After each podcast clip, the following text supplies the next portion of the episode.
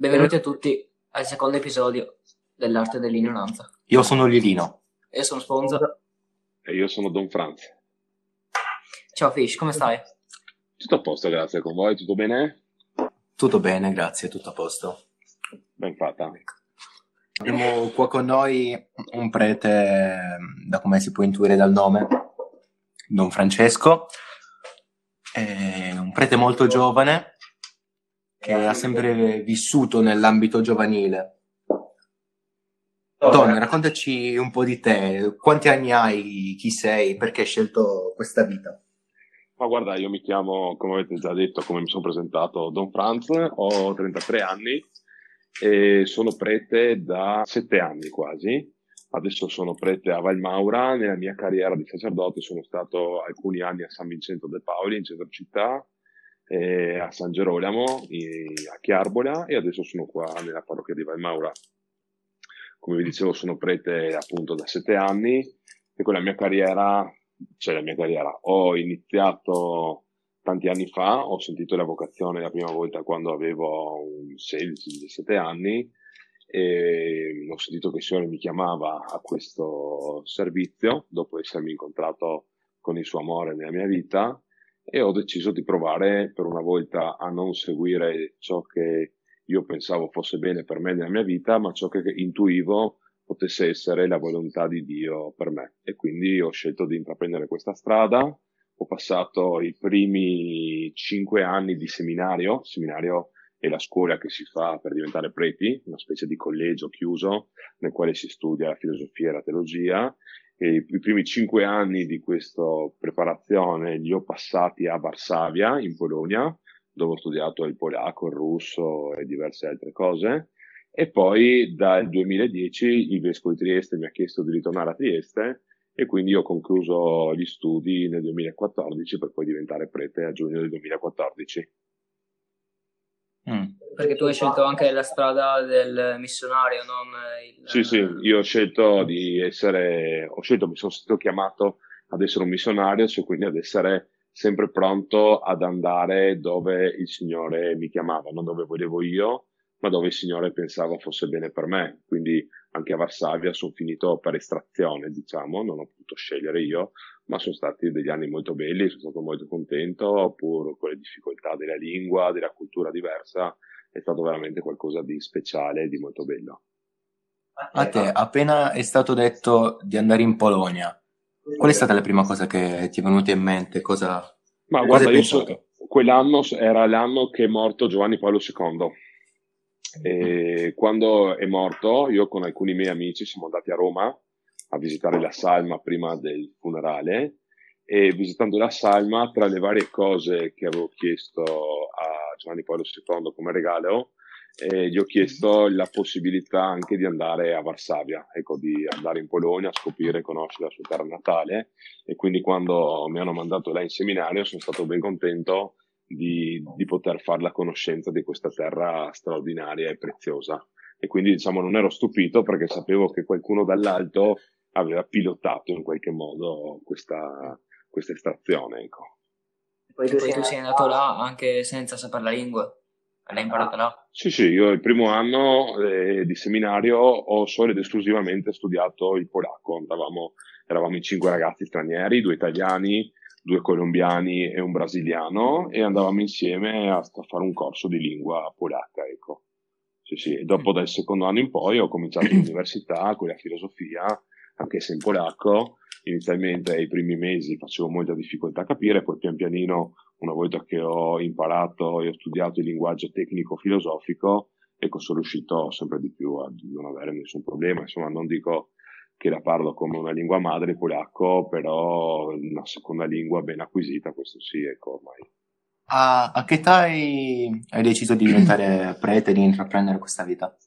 Non mi ricordo. Guarda, come ti dicevo, circa 16-17 anni ho sentito la chiamata di Dio, ho sentito questa vocazione nascere in me, ma la decisione vera e propria, diciamo, la si prende nel momento in cui si viene ordinati prima diaconi, poi sacerdoti, no?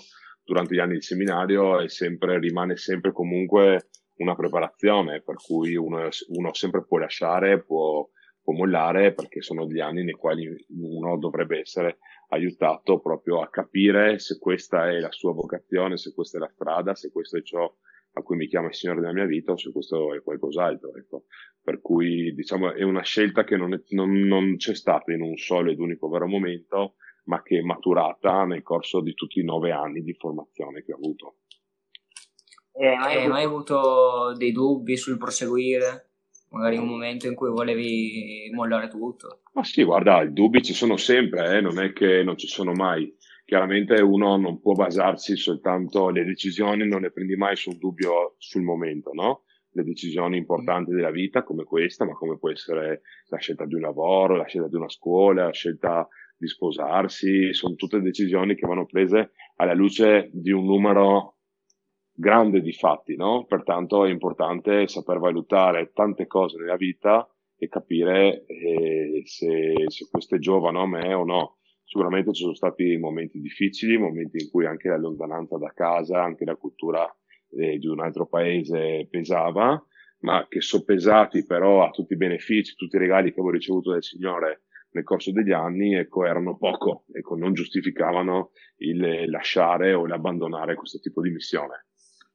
Tu prima di intraprendere, diciamo, questo percorso, pensato che comunque la tua vita da una parte non sarebbe stata più quella di, di prima, diciamo? Certo, assolutamente. Sì, beh, uno eh, prima prendendo una decisione che non, magari non è quella di diventare sacerdote, ma quella di entrare in seminario, sicuramente deve soppesare un insieme di cose, no? Cioè, uno sa che sta facendo una scelta che ti porta verso un certo tipo di meta, no? Per esempio, sai che il prete non si può sposare, è una scelta che uno fa, la fa anche sapendo delle conseguenze, no? Quando uno diventa sacerdote sa che per esempio non si potrà sposare, no? Fa una scelta di questo tipo, ma come d'altra parte uno che si sposa sa che si sposa con quella donna, che non è che dopo cinque giorni può cambiare idea e dire ah mi sono sbagliato, no? In teoria quando uno si sposa si sposa per sempre, non è che si sposa momentaneamente, no? È una scelta che vale per tutta la vita, quindi un po' come tutte le scelte, va fatta ponderando bene, capendo bene e sapendo che l'amore in generale è qualcosa che è naturale nell'uomo, è anche vero che Dio esiste, no? Quindi se Dio eh, che si manifesta nella Chiesa ha previsto che perlomeno nella Chiesa cattolica il sacerdozio ministeriale, quindi essere preti, consista anche nella scelta del celibato, eh, vuol dire che se, se, Dio esiste, sempre partendo da questo presupposto, ti dà anche la forza per vivere questo celibato, per vivere questa scelta di vita così. Mm. Mm. Dopo tu, Dopo fai, tu fai anche la messa sub, vero? Diciamo che in questi anni che sono sacerdote mi sono stati chiesti diversi servizi. Uno di, questo, di questi servizi che mi è stato chiesto sin dall'inizio è stato quello di fare questa celebrazione particolare, che è la messa del Natale Sub, che facciamo ogni anno sulle rive, già e quest'anno sarà la 44esima edizione, ed è una messa particolare perché? Perché il sacerdote, dopo aver celebrato la messa, si immerge in acqua insieme a circa un centinaio scarso di altri subacquei e con essi eh, sott'acqua all'interno di una campana pressur- pressurizzata con ossigeno eh, leggo l'omelia e il messaggio di Natale per gli amici subacquei, per tutti gli operatori del mare, eccetera, un segno un po' di una chiesa che è vicina anche a chi, è, a chi vive la, la, quotidianità nel mare, ma segno del fatto che a Natale fondamentalmente Gesù nasce per tutti, non è che Gesù nasce solo per i cristiani o solo per chi va a messa, ma Gesù vuole nascere nella nostra vita ogni giorno, portando con sé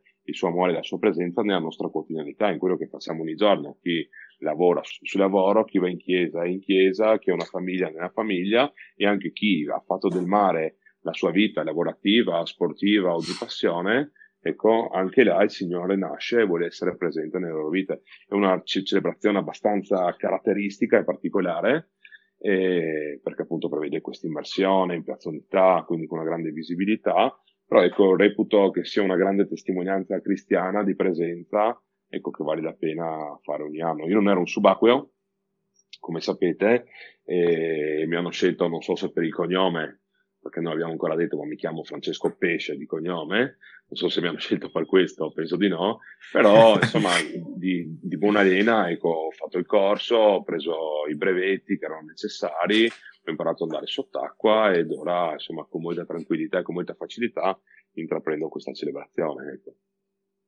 Comunque, Comunque è un evento che attrae non solo cristiani ma anche magari atei o di altre religioni che si incuriosiscono a vedere tutta questa... Diciamo che è un evento che innanzitutto da... nasce per i subacquei, perché la società della mm. quale io faccio parte, che ha fondato il Natale Sub 44 anni fa, era stata fondata da un sacerdote che si chiamava Don Pippo, un sacerdote triestino che adesso per tanti anni non c'è più, e, lo, e come società inizialmente avevano proprio scelto questo appuntamento natalizio per scambiarsi gli auguri sotto acqua.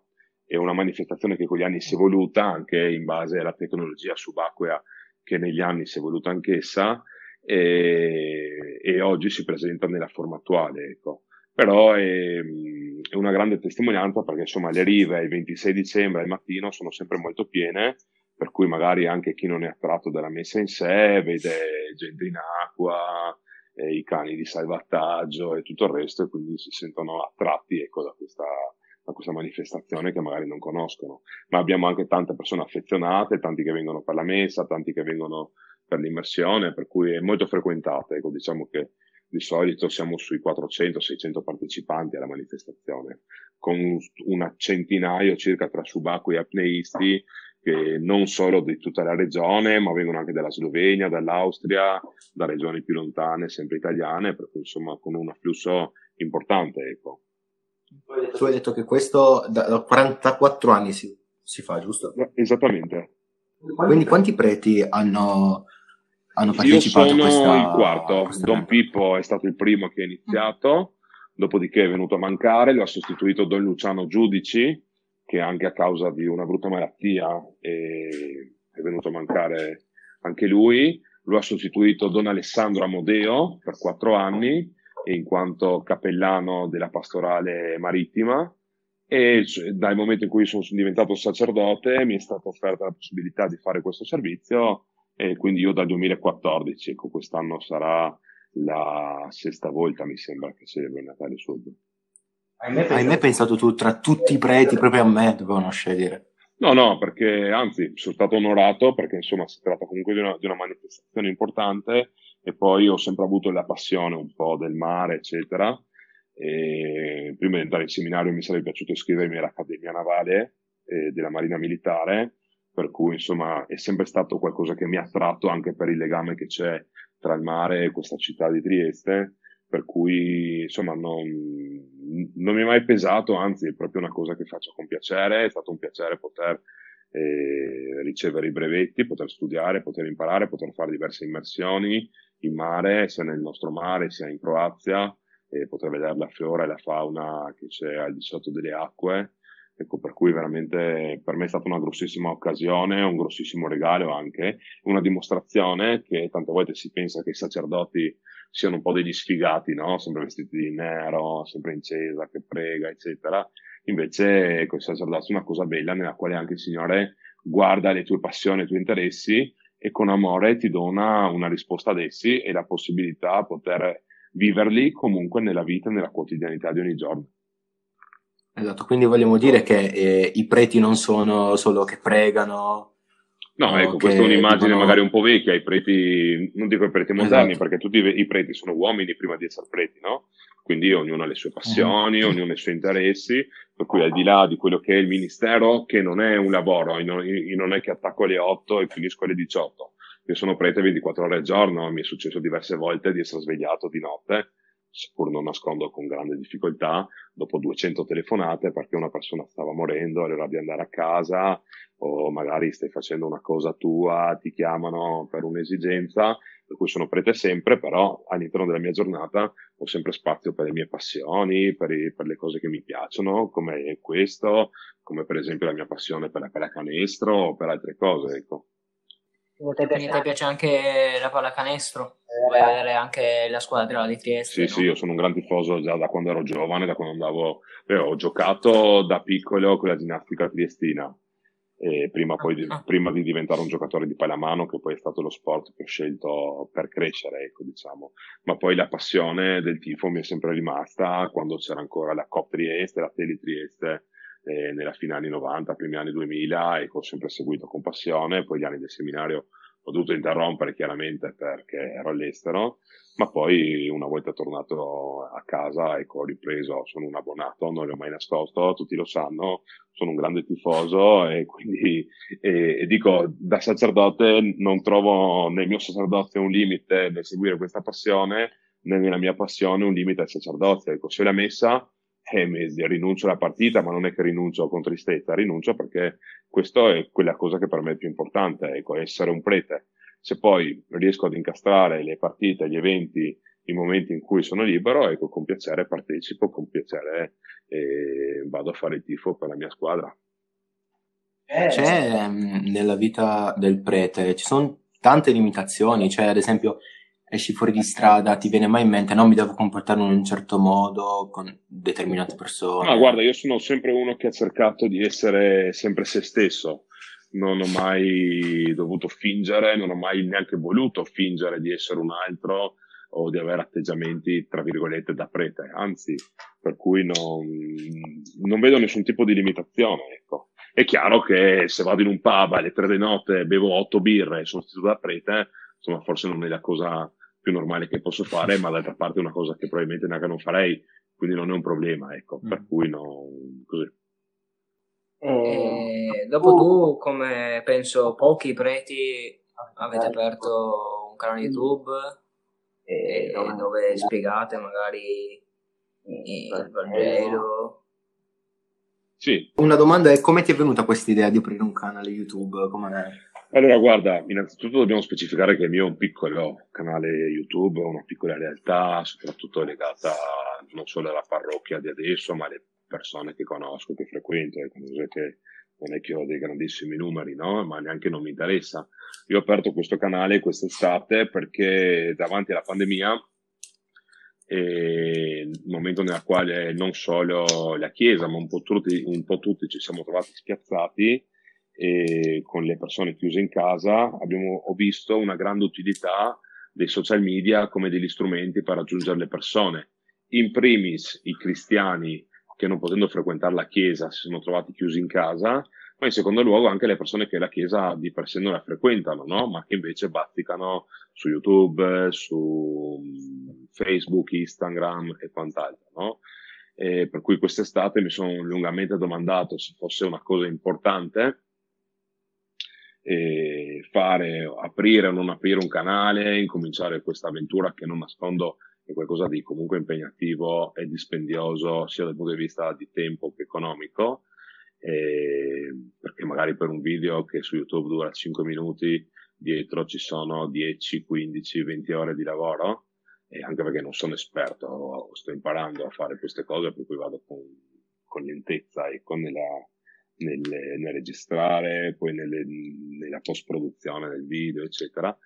Però ecco, ho visto che eh, è di aiuto a tantissime persone, ho tanti amici che non vivono in Italia per vari motivi, per varie scelte, in Libano, in Cina, in Irlanda, negli Stati Uniti, e che di settimana in settimana sono molto contenti ecco, di questo servizio, di poter sentire una voce amica, ma soprattutto del servizio di ricevere la, la, un, questo breve commento così molto corto, simpatico alla parola di Dio, che insomma che gli arricchisce molto. Ecco, per questo un po' da quest'estate ho iniziato questa avventura. Comunque, comunque ti sta anche appassionando molto far video, montarli. Ah, sì, devo dire che è una cosa che mi piace e la trovo edificante, soprattutto perché vedo dei risultati, cioè vedo l'utilità. Ecco, se lo facessi per me, no, non penso che sprecherei così tanto tempo, no? Ma siccome lo faccio perché le persone possono incontrarsi con il Signore, utilizzando dei talenti che il Signore mi ha dato, delle capacità, e allora non vedo perché non sfruttare di questa cosa per poter aiutare gli altri. Ecco. Comunque è interessante vedere come riesci a incastrare tutto, pallacanestro, montaggio del video, registrazione del video, MES. Beh, dice, il detto dice will is power, no? Volere potere, se uno vuole fa. e non ti nascondo che la settimana scorsa per eh, registrare e montare il video, l'ultima sera prima di e caricarlo su YouTube e renderlo disponibile ai parrocchiani, eccetera, l'ho finito di editare alle due e mezza di notte. Per cui, insomma, eh, il tempo si trova, però va tolto da altre cose, per esempio il sonno, e alcune volte ne risento, altre volte un po' meno, dipende un po' ecco, dai casi, però eh, se uno vuole il tempo lo trova, ecco. Io, a me Sono piace... sempre sacrifici me, io... che comunque uno prende. Certo, perché uno fa una scelta, no? Io sono un, un rider, cioè io vado in, bici, in mountain bike e adoro questo sport per poter andare in mountain bike, a parte eh, la giornata in cui vado, che devo ritagliarmi 2, 3, 4 ore di tempo una volta alla settimana perché di più non riesco, io andrei anche ogni giorno. Però ci vuole un allenamento, io per allenarmi faccio, ogni mattina mi sveglio alle 6 per potermi 6, 6 e mezza per potermi allenare ogni giorno, no? Sono scelte che si fanno e che si prendono, no? Come qualsiasi sportivo, qualsiasi lavoratore, qualsiasi persona che segue una passione, no? Per cui, chiaro, eh, rinuncia a qualcosa per fare qualcos'altro. Come dicevo prima, per me comunque la mia missione sacerdote è sempre al primo posto, cioè viene comunque prima la messa, una confessione, il catechismo, e trovare un anziano, andare a benedire una, una famiglia in casa, sono le cose che vengono in primo luogo. Le passioni poi vanno incastrate nei momenti liberi che nel corso della giornata ci sono, che non sono tanti, anche perché per fare la messa la domenica bisogna preparare l'omelia, quindi ci vuole prepararsi prima, studiare la scrittura, per cui non è che facciamo la messa e bastano i preti, le ore del giorno tante volte sono poche e non bastano per poter fare tutto, però diciamo che eh, sì, come dicevo, organizzandosi si può fare tutto quello che si vuole. Ecco. C'è una passione, anche uno, oltre a sprecare il denaro, comunque eh, sì, le, le, le, sostanze economiche, è disposto anche in qualche modo a impegnarsi del, del, del, con, con il proprio tempo. Perché anche, anche una cosa se ti piace, sei più Spronato. Spronato certo, a certo. spendere soldi. Sì, boh, ma i soldi sono relativi. Guarda, noi preti non abbiamo uno stipendio, ma abbiamo in qualche maniera, si chiama sostentamento del clero, cioè sono dei soldi che ci servono per mangiare e vivere. Io sono in appartamento, vivo da solo, quindi devo farmi la spesa, devo provvedere a pagare le bollette e tutto il resto.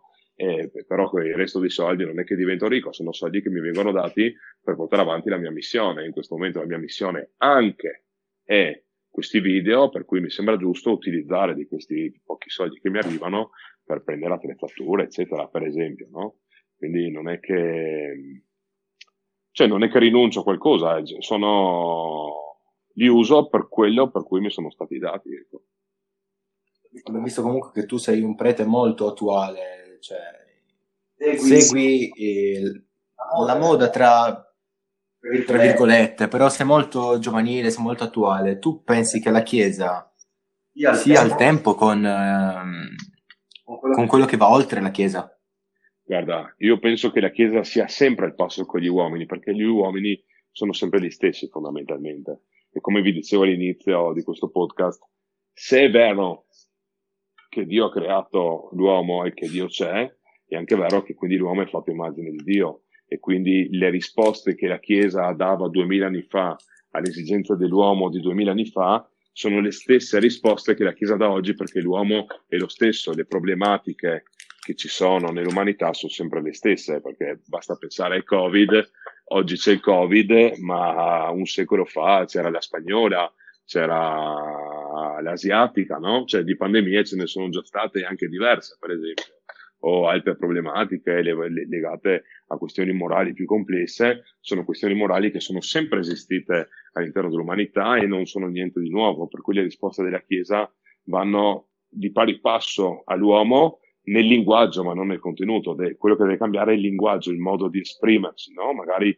negli anni 60, 70 la Chiesa era molto più autoritaria, molto più austera, potremmo dire. Oggi c'è bisogno di una Chiesa più giovane, più fresca, più vicina alle persone, più vicina a chi magari in chiesa non bazzica, proprio tante volte per una difficoltà di linguaggio. Ecco.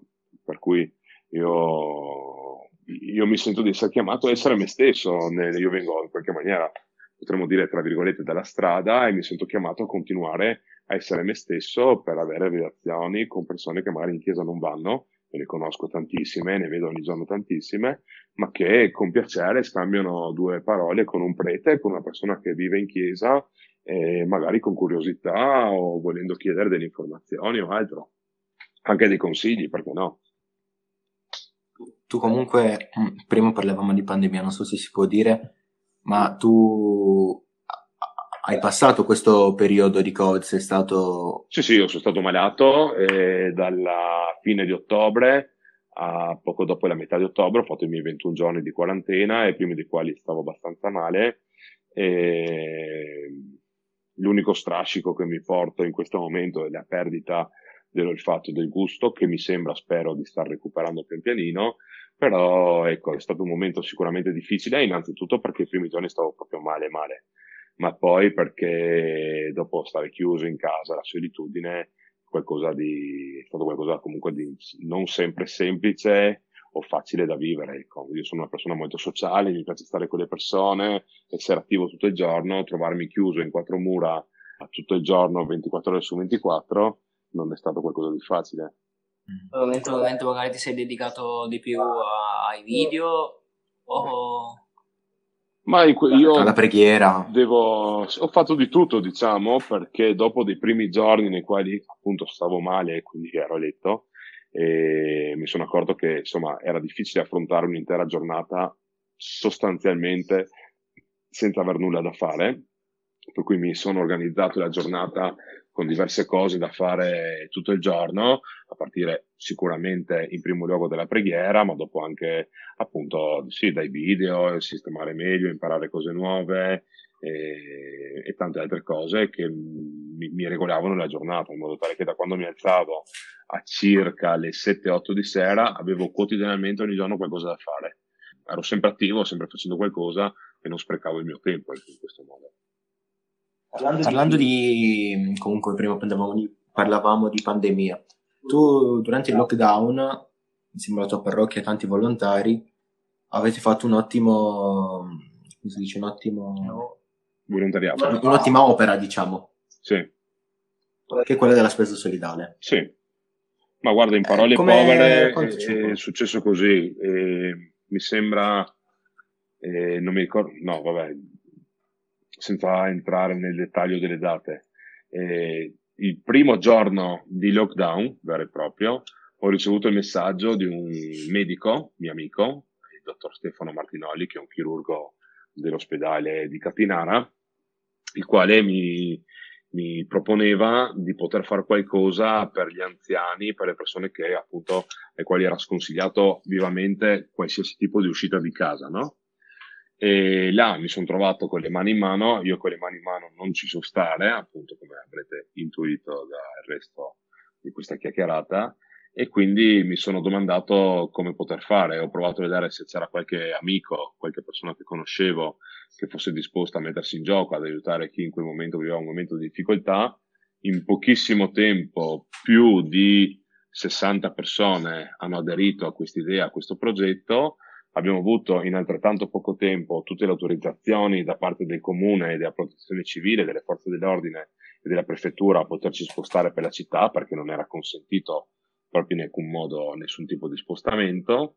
E quindi abbiamo intrapreso questo servizio inizialmente in aiuto e a sostegno delle persone che appunto non potevano uscire di casa a causa dell'età, a causa disabilità, eccetera, evolvendoci poi inizialmente a ad aiutare le famiglie eh, che soffrivano qualche difficoltà economica a causa dell'impossibilità di lavorare in questo periodo, portando delle spese gratuite che facevamo noi, eh, donate da moltissimi benefattori che abbiamo ricevuto, consegnandole direttamente a casa.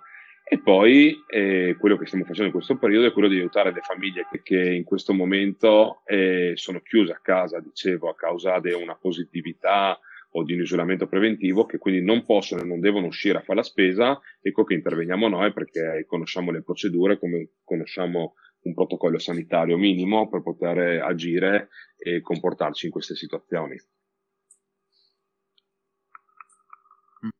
L'arte dell'ignoranza è tutto. Grazie a Don Francesco. Grazie a voi ragazzi. Eh, sponzo. Divino. Sta male. Boh, grazie a Don Francesco. Grazie a voi ragazzi per l'attenzione. Legna agli ignoranti.